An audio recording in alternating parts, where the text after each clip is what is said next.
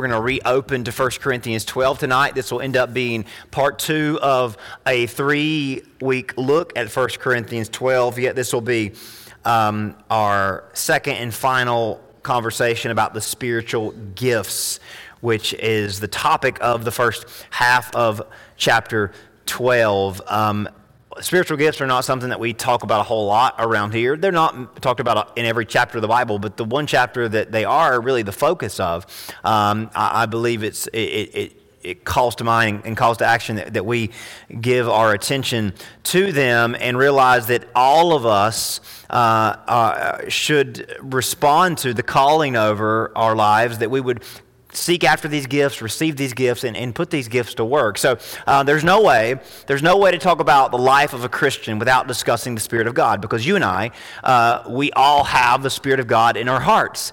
The same Spirit that rose Jesus from the grave is in the heart of every believer, which that's a pretty big deal, right? That if the Spirit of God who rose Jesus from the dead, if He lives in us, then I think that should be something we pay attention to, right? You and I are literally products of the Spirit's resurrection power. And resurrection means that we, apart from Him, we're dead. That we're not just sinners, we're dead people. And we are raised to life by the Spirit of God. And we are given a new nature, a new ability, or new abilities to honor God with our lives. That apart from God's Spirit, we cannot serve Jesus, but with the Spirit of God, in the Spirit of God, Jesus said, we can please Him and honor him and, and reach new heights through him. Now, this means that you and I are supernaturally transformed, given a new nature, new desires, and this also means that our lives are guided in a new direction. So in chapter 12 of 1 Corinthians, Paul is going to talk to the church about their new, about our new spiritual nature. Now to us, this may seem like an introduction uh, of, to, uh, to many of the gifts that God wants to bless his people with, but it sounds like Corinth was already well aware of these gifts. The problem we realize, the problem we discover, is at Corinth, uh, they were mishandling these gifts. They were employing these gifts as if they were tools to show off with. And, and Paul brings a word of criticism to them and, and corrects them by telling them that the gifts, these spiritual encounters, are meant to edify the whole body of Christ.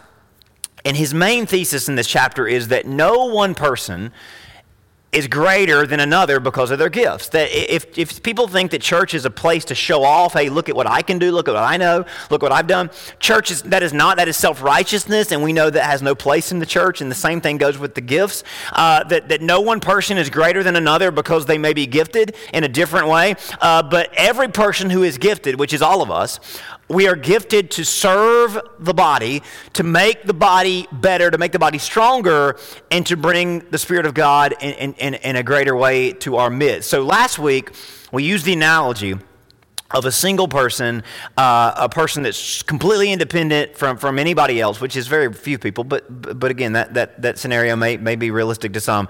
A single person versus a married person, or an athlete who is training alone versus an athlete on the field in a big game with the team.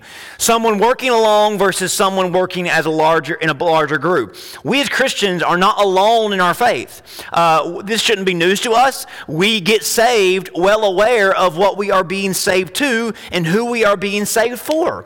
Uh, upon salvation, we enter into the body of Christ. That's been Paul's entire message in 1 Corinthians so far. We are saved into his body. So it's just like marriage. Nobody is surprised that marriage is a mutual effort. If you were at an altar across from someone else and you held their hands and said, I do, you're well aware that you're not alone in this relationship, that you are indebted to each other, to the other person. And when you have kids, it's, it's the same way. If you're part of a team uh, for a sport or a job, you understand, right, that, that it's not just you on the field. So that's really been Paul's message the whole time that we are not our own, that we are not on our own. We belong to Jesus and we are his body. That's the, that's the, that's the thesis of 1 Corinthians. You've heard me say that for more than 12 weeks now because we've been spending a long time so far, probably 20 or 25 weeks so far. We are his body. So, Paul's message in 1 Corinthians is we should glorify him and edify his body. So that's why Paul is trying to quell the spirit of competitiveness and judgment that is causing trouble in Corinth, leading them to separate from each other in worship and fellowship, uh, and they're looking down on each other. They're judging each other because of someone being farther along or not as far along as them in their faith, uh, which is why he stresses that anyone who possesses the Spirit of God and the new nature that he shares with us and the gift he equips us with is doing so because God has so willed and God has enabled. We are not at our leisure. You and I are not here for our own pleasure. We are gifted by God for God. Can we say those two, those, that, that last part together? By God, for God. Why, how have we gotten here? Because by, God's grace, we have been saved, and by God's grace, we are spirit filled, and by God's grace, we are gifted. Every one of us, we are gifted by God with abilities and with a new nature that can honor Him and serve Him. And why have we been given those gifts? Why have we been given this opportunity? For God's glory and for God's people's good. Now, this isn't to try to take away the joy that comes along with being saved, but it's to preserve it and maintain it because we will spoil it and sour it on our own in our flesh. It's like this if you give someone a brand new car and they don't know how to drive and they don't know how to operate it, there's a big li- there's a big chance that they're going to make a mess and, and cause a lot of problems. They're going to be a liability, hurt themselves and hurt others because they don't understand what the purpose of the gift was, right? So, a Christian that doesn't understand the, the, the, goal of their salvation and the purpose of the Spirit of God that they've received and that, that has filled their heart, uh, we, we potentially will do a lot of damage to ourselves and to each other. So, God's word is essential in directing us in how to harness and utilize these gifts. And you may say, well, Justin, you know, can't people be saved without being a part of a church? And can't people come to the knowledge of faith without being a part of a church? Yes, that's all true. But if they're reading the Bible, the same Bible that, that says God so loved the world that he gave his only begotten Son, that whoever believes in him should not perish but have everlasting life, the same God that wrote that and the same Jesus that accomplished that is the same Jesus that built his church. So, right, if you read John 3 16 and you believe that, then you're probably going to read Acts, right? And, and, there's no way to separate the, the, the two, right? And there's no way to separate the whole New Testament that is literally written to the local church. The New Testament is not written to individuals, it's not written to families, it's written to churches, it's written to local communities just like ours. And the only way you're really going to get all that God has for you is to be a part of a local community just like ours. So, so again, it, it's just logical that we make these connections in that Paul in 1 Corinthians is trying to get us to understand why we've been gifted and how we can best utilize these gifts. Now, we may not know anything about the gifts that Paul is about to talk about. So, this passage does indeed introduce us and lead us in desiring the byproducts of our new nature. So, if you're reading this chapter and you've never heard of these gifts, then naturally it's going to get your attention and you're going to think, well, you know, I want to know more. Well, thankfully, we can spend some time tonight trying to know as much as we can. So I want to read verses four through seven to set us to set up the following verses, um, and, and, and, these verses kind of serve to, to, to define the purpose of these gifts. There are diversities of gifts, but the same Spirit. There are differences of ministries, but the same Lord. There are diversities of activities, but the same God who works all in all the manifestation of the Spirit is given to each one for the profit of all. So Paul repeats himself four times there, doesn't he? That there is the same God who is equipping individuals, and even though we're all equipped differently and we all are different and have different opportunities to serve, ultimately the goal of those gifts and the reason we receive those gifts is that we might benefit each other. Is, is that pretty simple, really don't need a lot of interpretation there, do we? So we find out that these gifts are from God's Spirit for His church and for His kingdom. From God, for God. From God's Spirit, for His church. And, and, and here's why I think this is an important distinction to make because if we isolate the gifts from their intended platform, we run the risk of missing the point entirely. God gives us these gifts so that we can serve Him and His purposes with them and from them and out, out, at an overflow from them. So being gifted by God does not excuse us from service or mean that we've evolved past the necessity of the church, but actually it further tethers us to the church. Now you'd be surprised how tempting it is and how easy it is for a lot of people who chase after the spiritual things are genuinely filled with the Spirit of God and they're gifted and they begin growing in their faith, but then they have this apparent alleged revelation where they claim they no longer need the church, no longer are tied to the church, and really the church is just holding them back. There are preachers, musicians, teachers, all sorts of formerly devoted Christians who detach themselves from the church and seemingly work separate from it, claiming to be spirit filled and gifted. Beware of that. Beware of that because there's a whole lot of people out there who claim that God has gifted them, and I don't doubt it, and claim that they have been in God's Word and God has, you know, matured them, and I don't doubt it. But over time, they've gotten too big for, or too good for, or too, you know, too spiritual for the local church. And listen, the Spirit of God will never equip you and detach you from the church. He equipped you to make you serve inside of it and as a part of it, as an extension of it. He did not separate you from the very body that He built. It just didn't happen. Beware of that because there's a whole lot of that going on in the world today. My point is, God wants to experience, us to experience Him and encounter Him, but He also wants us to use, to use us in the church. He wants to open doors in a local church for us to edify and strengthen His people. So I want to explain a little bit what I mean by that not all of these gifts have a direct correlating role in a church service. So if you go to a church service, you really only usually hear from two or three people, right?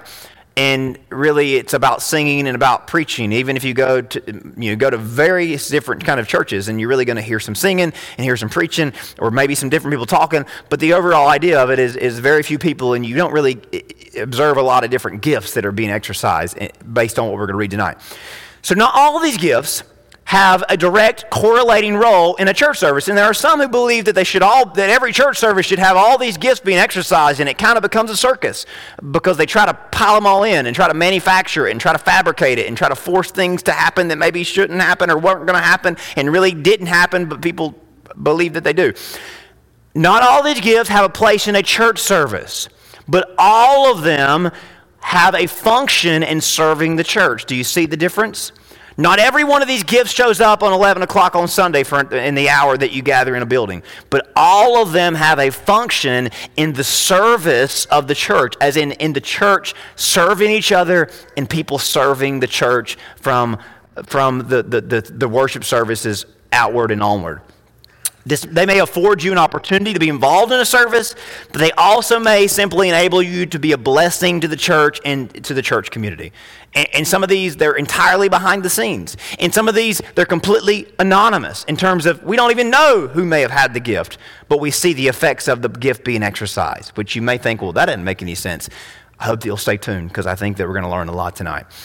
Either way, you, and that includes you, all of you, you all play a vital role in the growth of the church and the well being of the church. How you understand these gifts and how you handle them is significant in your participation. So, so here's what we're going to do Paul doesn't explain these gifts, he just mentions them and moves on. He quickly moves on and starts talking about how the body should react to everybody's different gifts being exercised.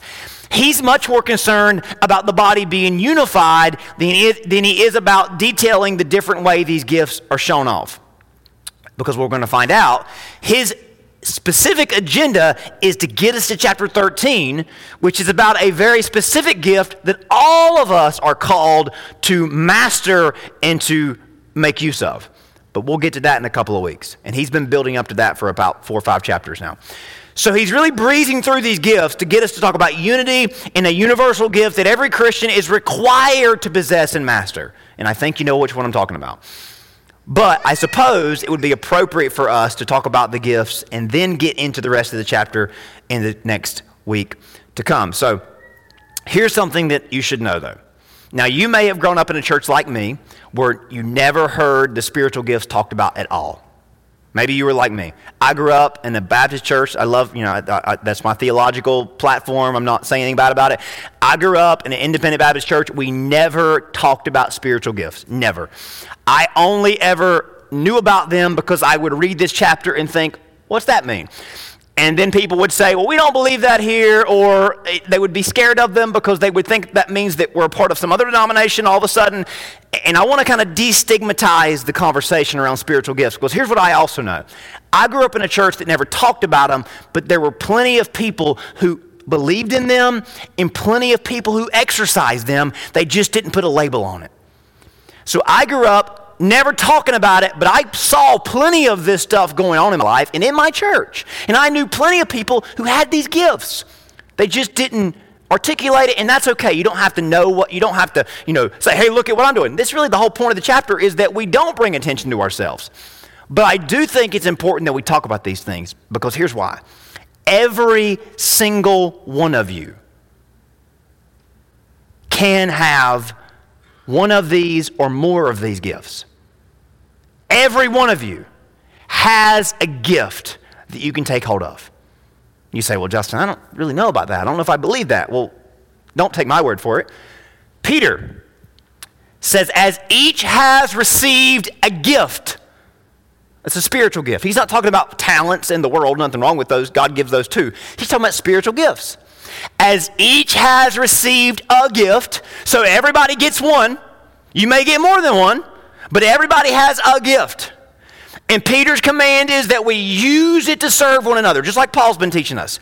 As good stewards of God's varied grace, as in it's different for some, we all receive different gifts. Whether you speak or whether you serve, you're going to do so as one who serves by the strength that God supplies. So, what is the message here? That every one of us has a gift. And it's by the strength that God supplies that we receive and employ these gifts. So, let me make this very clear. We don't sign up for these gifts. We don't go to a class and learn how to get these gifts. You pursue to be gifted by the God who saved you, and you desire that He would equip you with the gifts He desires for you. And He is the one who gives them, and He's the one who exercises them through you. So, you and I, if, if, if it's starting to make a little sense to you, we're just vessels, right? That any of us that serve God, we're just vessels through which He is doing the work. It's not about us, right? We're just being used by God. So, hey, if that's how it works, then how can any of us say, well, God can't use me? Of course He can. Peter goes on in order that in everything God may be glorified through Jesus Christ. And let me just say this. If you're someone who thinks, well, God would never give me a gift, I'm just, I, you know, that, that means that you are even a greater candidate for God to use. Because God loves somebody that doesn't think they're anything special. Because that's the person that God can really get the glory out of. Somebody that walks in with their chest stuck out saying, hey, look at me, I can, I can, I can do this, I've done that, I know this. God really doesn't have much to say about them. But God loves somebody that's willing to be humble and say, hey, I don't know if I've got much to offer, but God, if you want to use me, I'm here. Take me and use me. Okay, so let's read, let's go ahead and read verses 8 through 11, and then we're going to talk about one by one. This isn't some deep discourse on these gifts, but this is a general overview, and I'll see how, how we'll see how far we get. For to one is given the word of wisdom through the Spirit of God. To another, the word of knowledge through the same Spirit. To another, faith by the same Spirit. To another, the gift of healing by the same Spirit. To another, the working of miracles. To another, prophecy. To another, discernment or discerning of spirits. To another, different kind of tongues. To another, the interpretation of tongues. But one and the same Spirit works all these things, distributing to each one individually as He wills. So, for the next 15 minutes or so, we're just going to briefly cover all these gifts. We'll do a deep dive into all of them, or we'd spend a whole night on each one one day. If you really are interested, I don't mind to do that, but we're just going to try to cover these as briefly, but as, as specifically as we can. So, the first two the gift of wisdom and the gift of knowledge, which may seem like they're pretty much the same, but really these are two different ends of the spectrum in terms of how God wants to use us. So, first up, wisdom.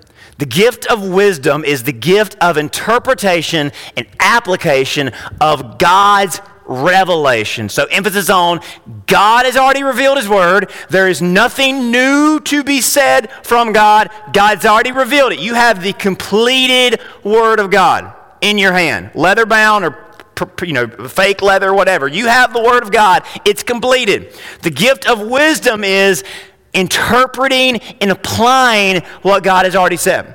Now, this is the most often associated with, but not limited to, preaching and teaching. But plenty of people, besides pastors, can have this gift. Anybody that wants to be a student of God's Word and be a vessel that He teaches His Word through can receive this gift. It could be that you realize that you have this gift. It's the first step in your pursuing being a teacher, being a preacher, serving the church in some capacity. We need more people who have this gift and use this gift, whether it's to a certain age group or generally to all of God's people.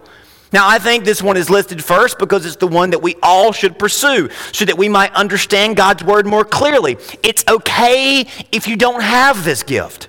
Not everyone's going to. And that's why there are churches and Bible studies that you can learn from others who do have this gift. And why it's important that you get involved and learn from those who have this gift. The one who, this one really sets a tone for others to come. That this gift in and of itself isn't that impressive because the basis is God's word. The basis is what's already been revealed. Now, by all means, we should be grateful for those who God gives this wisdom to, and we should listen as they lead us. But it also means those that have this gift have a sacred weight on their shoulders because they're responsible in bringing God's word to his people and feeding God's people with his word. Now, I'll be very transparent with you. I don't think it's a secret. It's not arrogant to say if you have one of these gifts, this is a gift that God has given to me, um, as many of you, I'm sure, are aware of, but also others who are called to preach and teach His Word have this gift. When I was younger and I, I loved studying God's Word, I realized that God was connecting dots to, to, in front of me that others didn't seem to, to get. And it humbled me and it amazed me how God was bringing out His Word and bringing out the interpretation and showing the different applications that he intended.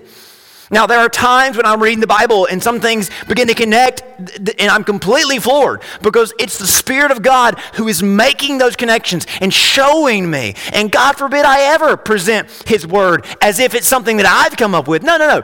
This is the wisdom that God brings out of His Word by interpreting and applying His revelation. Now, I tell you this to let you know that that what I do, what any teacher or preacher does, is not something in and of themselves.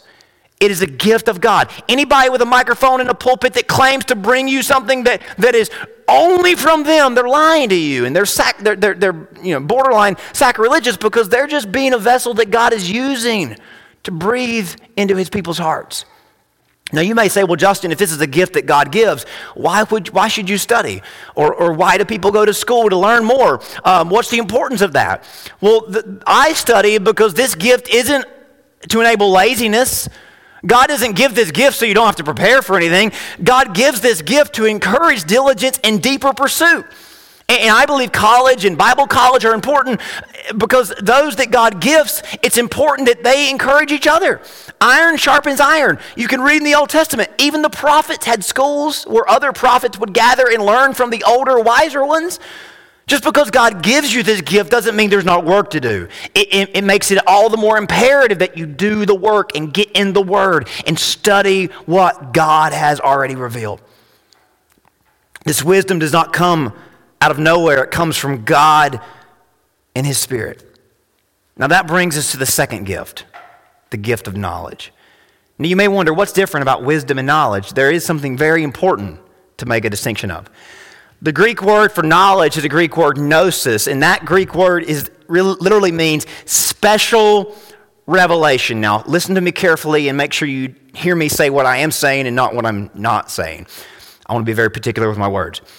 This pertains to God using His Word to inspire a message specifically from one person to another. This is even more sacred than maybe from preaching because it's, it, it's hey, I'm talking to you one on one because I believe God showed me something that you need to hear. And hey, for whatever reason, God showed it to me and I want to talk to you about it. But I've earned that relationship with you to have this platform in your life. God gives the gift of knowledge so that the messenger might be uniquely and personally direct to his people, whether the situ- pertaining to the situation that they're in. Now, here's the thing about the, the special revelation that God gives person to person. The application may differ, but the interpretation of His Word is unchanging. Someone may come to you and say, Listen, I believe that God is saying this to you, but it's never going to be contrary to what His Word says as a foundation. It may apply it uniquely. The application may be unique, but the interpretation is not going to be radically different from what God has said and what God means for everybody. Now, I'll give you a few examples. When I was a kid, God used another preacher, a lay preacher at my home church, to cast a vision over me that I was going to be in ministry one day. I, I, didn't know him, he didn't really know me that well, but God used him and God gave him a special revelation to speak to me and say, hey, God's going to give you this gift. Now, I, I didn't really, I was a kid, I didn't know what he, I didn't know why he was saying this to me, but for whatever reason, God planted that seed in my heart when I was just a kid. Because God gave that wisdom, gave that knowledge to somebody so that I might would benefit from it. Now, listen, that was a special word given to him that didn't conflict with what the Bible teaches, but carried forward a calling from the word to me. So we go from wisdom, which is very broad, to knowledge, which is very specific. And you may say, does God really work that way? Does God really, why couldn't God just tell me? That makes us, we're, we're a little bit selfish like that, aren't we? Oh, if God told him to tell me, why couldn't he just tell me directly? There's a very specific reason why God doesn't do that. But I'll get there in a minute. Let me ask you something. Will you get deep enough in God's word and close enough to your brother or sister in Christ that you would be available for God to use you to help somebody? Listen, as a kid, there was no way that eight year old me or nine year old me was ever going to come to the point of realization that, that, hey, God might want to do this to me, right? God used somebody else to speak to my life will you get deep enough and will you get close enough to God that God could use you to speak life into somebody else's heart? Listen, this is not about sermons, this is about conversations. And this is why we need to be in community. And, and I've learned this, I've learned this so much. God loves revealing something to the person right next to us. He loves doing that. He loves doing that so that you'll realize you need to be as close as you can to your brother and sister in Christ. You are not on your own and you are not alone and you need each other. We need each other. If there's something in you that gets a little bit puffed up and says, I don't know how I feel about that, listen, I need you just like you need me, and we are going to help each other along this road. And I'm thankful that God has this gift where, you know what, He makes me realize how much I'm dependent on each and every one of you. This is not about pulpits, this is about conversations. If a preacher, now let me just say this if a preacher calls you out in a sermon and says God told them to tell you something, listen, find another preacher. God doesn't do that. God does not humiliate people. He helps people, He doesn't humiliate people. I've never done that. I never will do that. Don't worry. But if somebody ever does that to you, they're not helping you. They're just trying to humiliate you. Let's move on. Now we're going to get into some, into some more challenging ones as we wrap up. And, again, you might think I'm going too fast. I'm not trying to get you deeply uh, uh, aware of all these things. I'm just trying to get you a little bit introduced to them. The gift of faith is up next. Now, the gift of faith is not about general faith in Jesus. Everybody has faith. The gift of faith is a special endowment of faith for leading others to inspire faithfulness in certain areas. This is what we talk about big faith versus little faith. Listen, faith is faith. If you either have it or you either believe or you don't. But there is a gift of faith that God puts in his people's heart that, are, that is meant to raise up leaders and raise up bold servants who will lead other people who may not have the faith they have.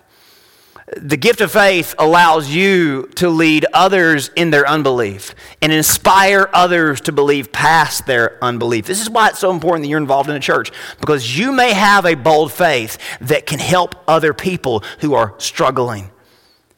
The church needs folks who have this gift to speak out and speak up and encourage each other. There is way too much pessimism and dread in the church that holds back the spirit. We need people who are bold and willing to combat against the spirit of unbelief. And the way you realize you have this gift is when other people are discouraged or down, God is stirring you up and God is wanting you to be bold and God is wanting you to be courageous. And when God when you feel that spirit of you spirit inside of you moving you to step out and step up, you better do it because people are waiting on you to help them have the faith that maybe they can't have on their own. Remember the story of Joshua and Caleb? When everybody else said the giants are too big, Caleb spoke up and said, Let us go up at once, for we are able to overcome it. He had a gift of faith that he exercised.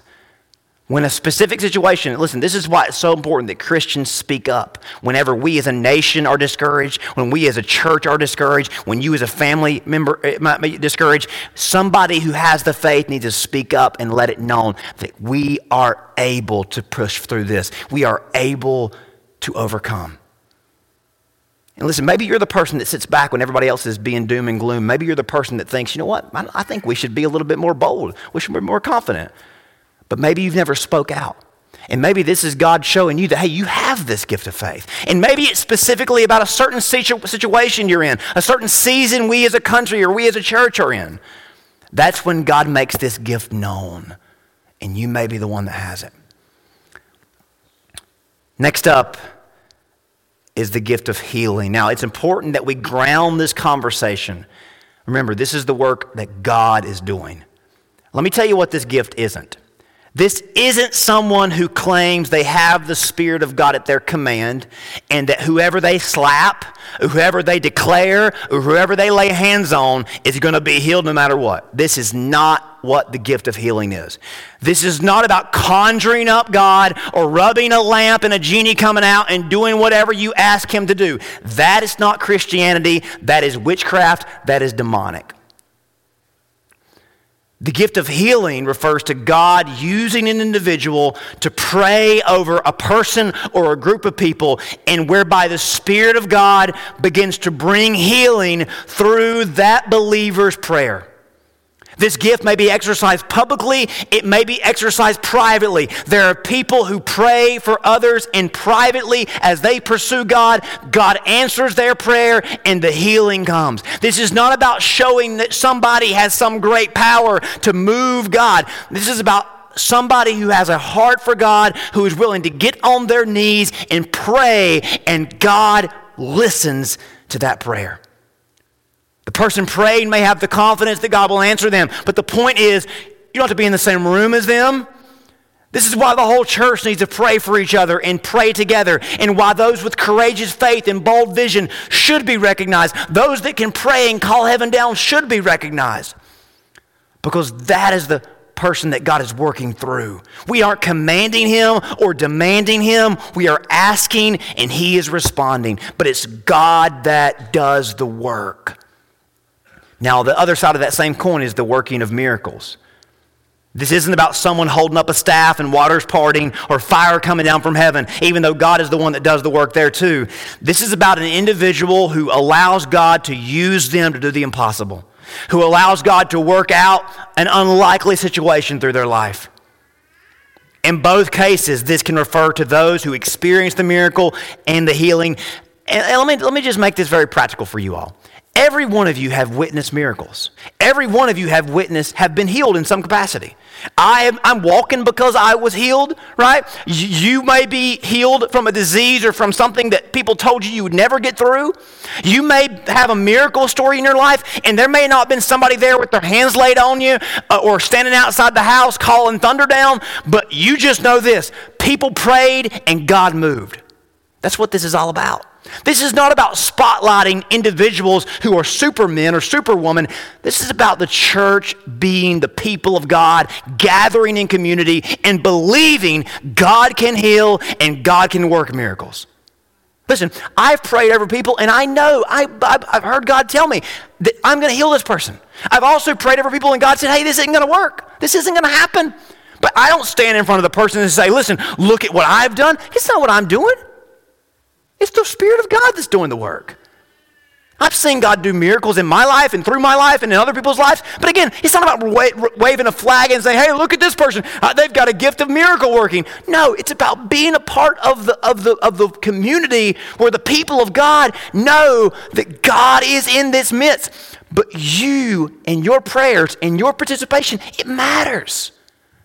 Listen, we're not here to make people famous. When somebody, you know, you uh, certain TV channels or certain preachers are known as the healing preacher or the miracle working preacher. Listen, God's not anywhere near that because God is not wanting to make somebody somebody special in this world. Jesus is who we're here to make famous. Not me, not you, not some guy who knocks people across the room. God's not near that. Now, he may work through a prayer of somebody that's really believing for that to be healed, but it's not about an individual doing the work. It's about the people of God relying on the power of God.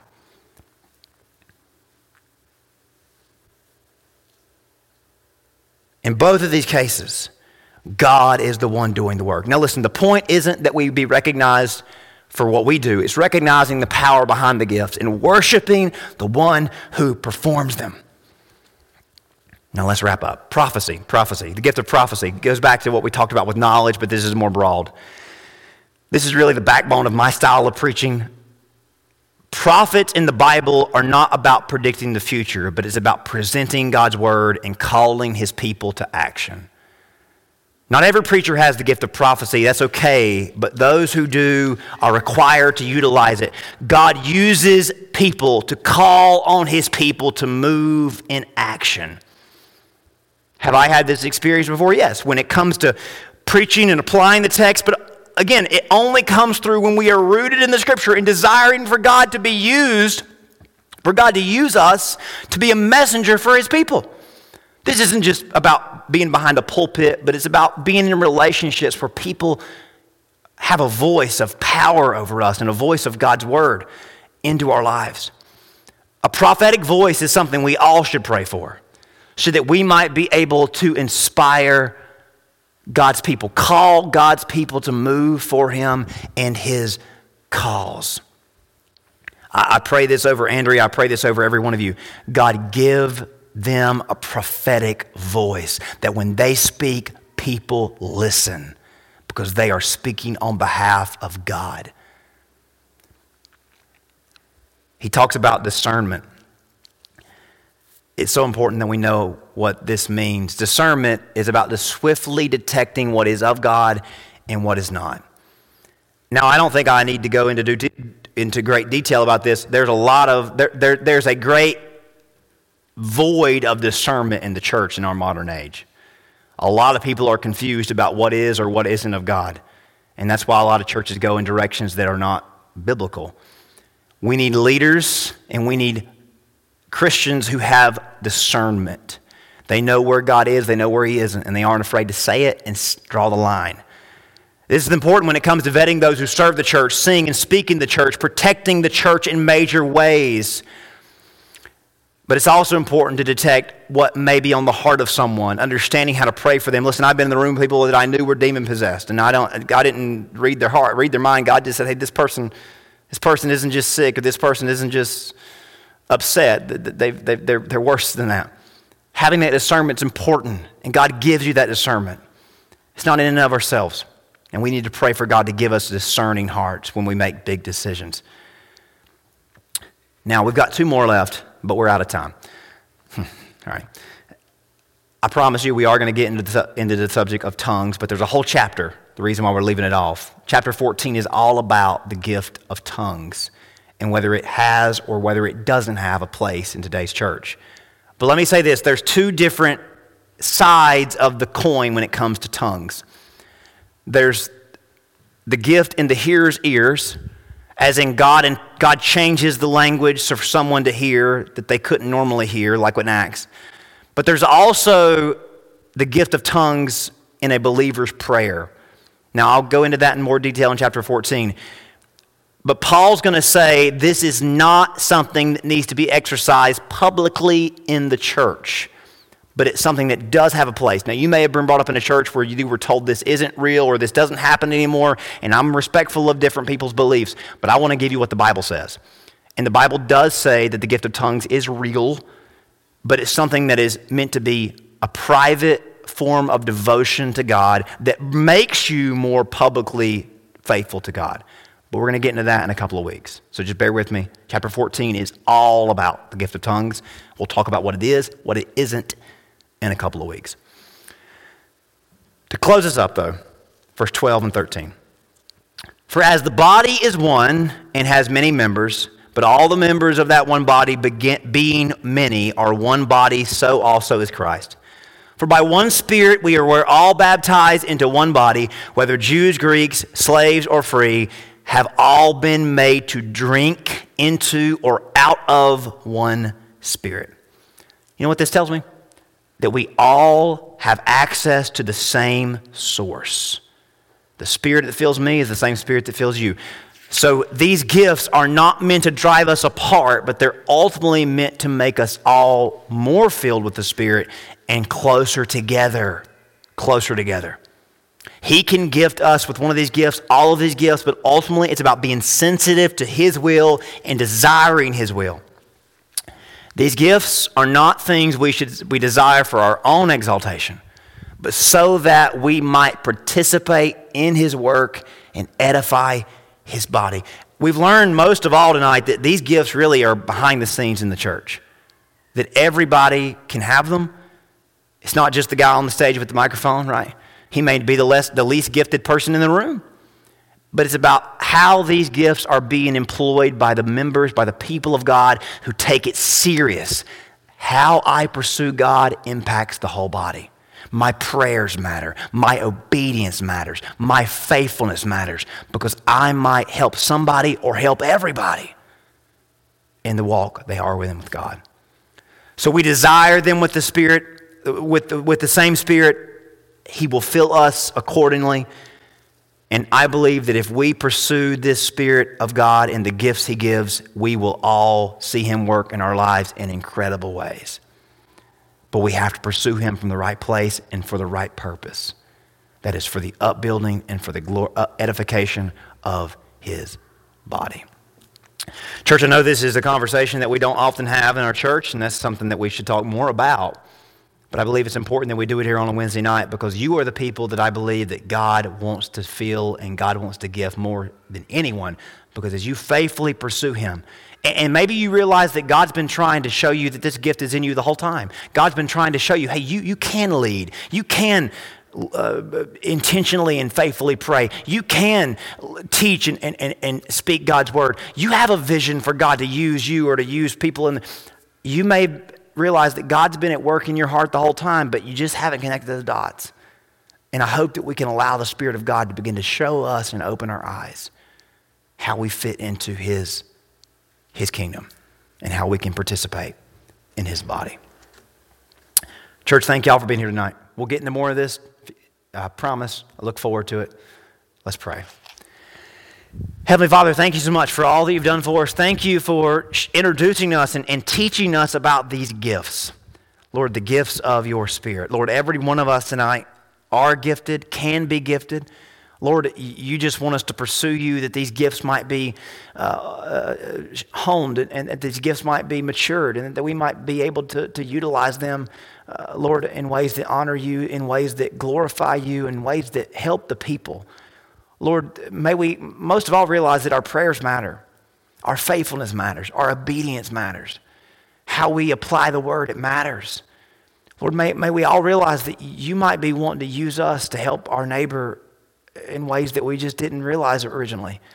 That we're not on our own, we're not by ourselves, we are a part of a community. Lord, thank you for that gift. Thank you for making me a part of the church and showing me that it's so important that we sharpen each other, that we lean on each other, and that we carry each other's burdens.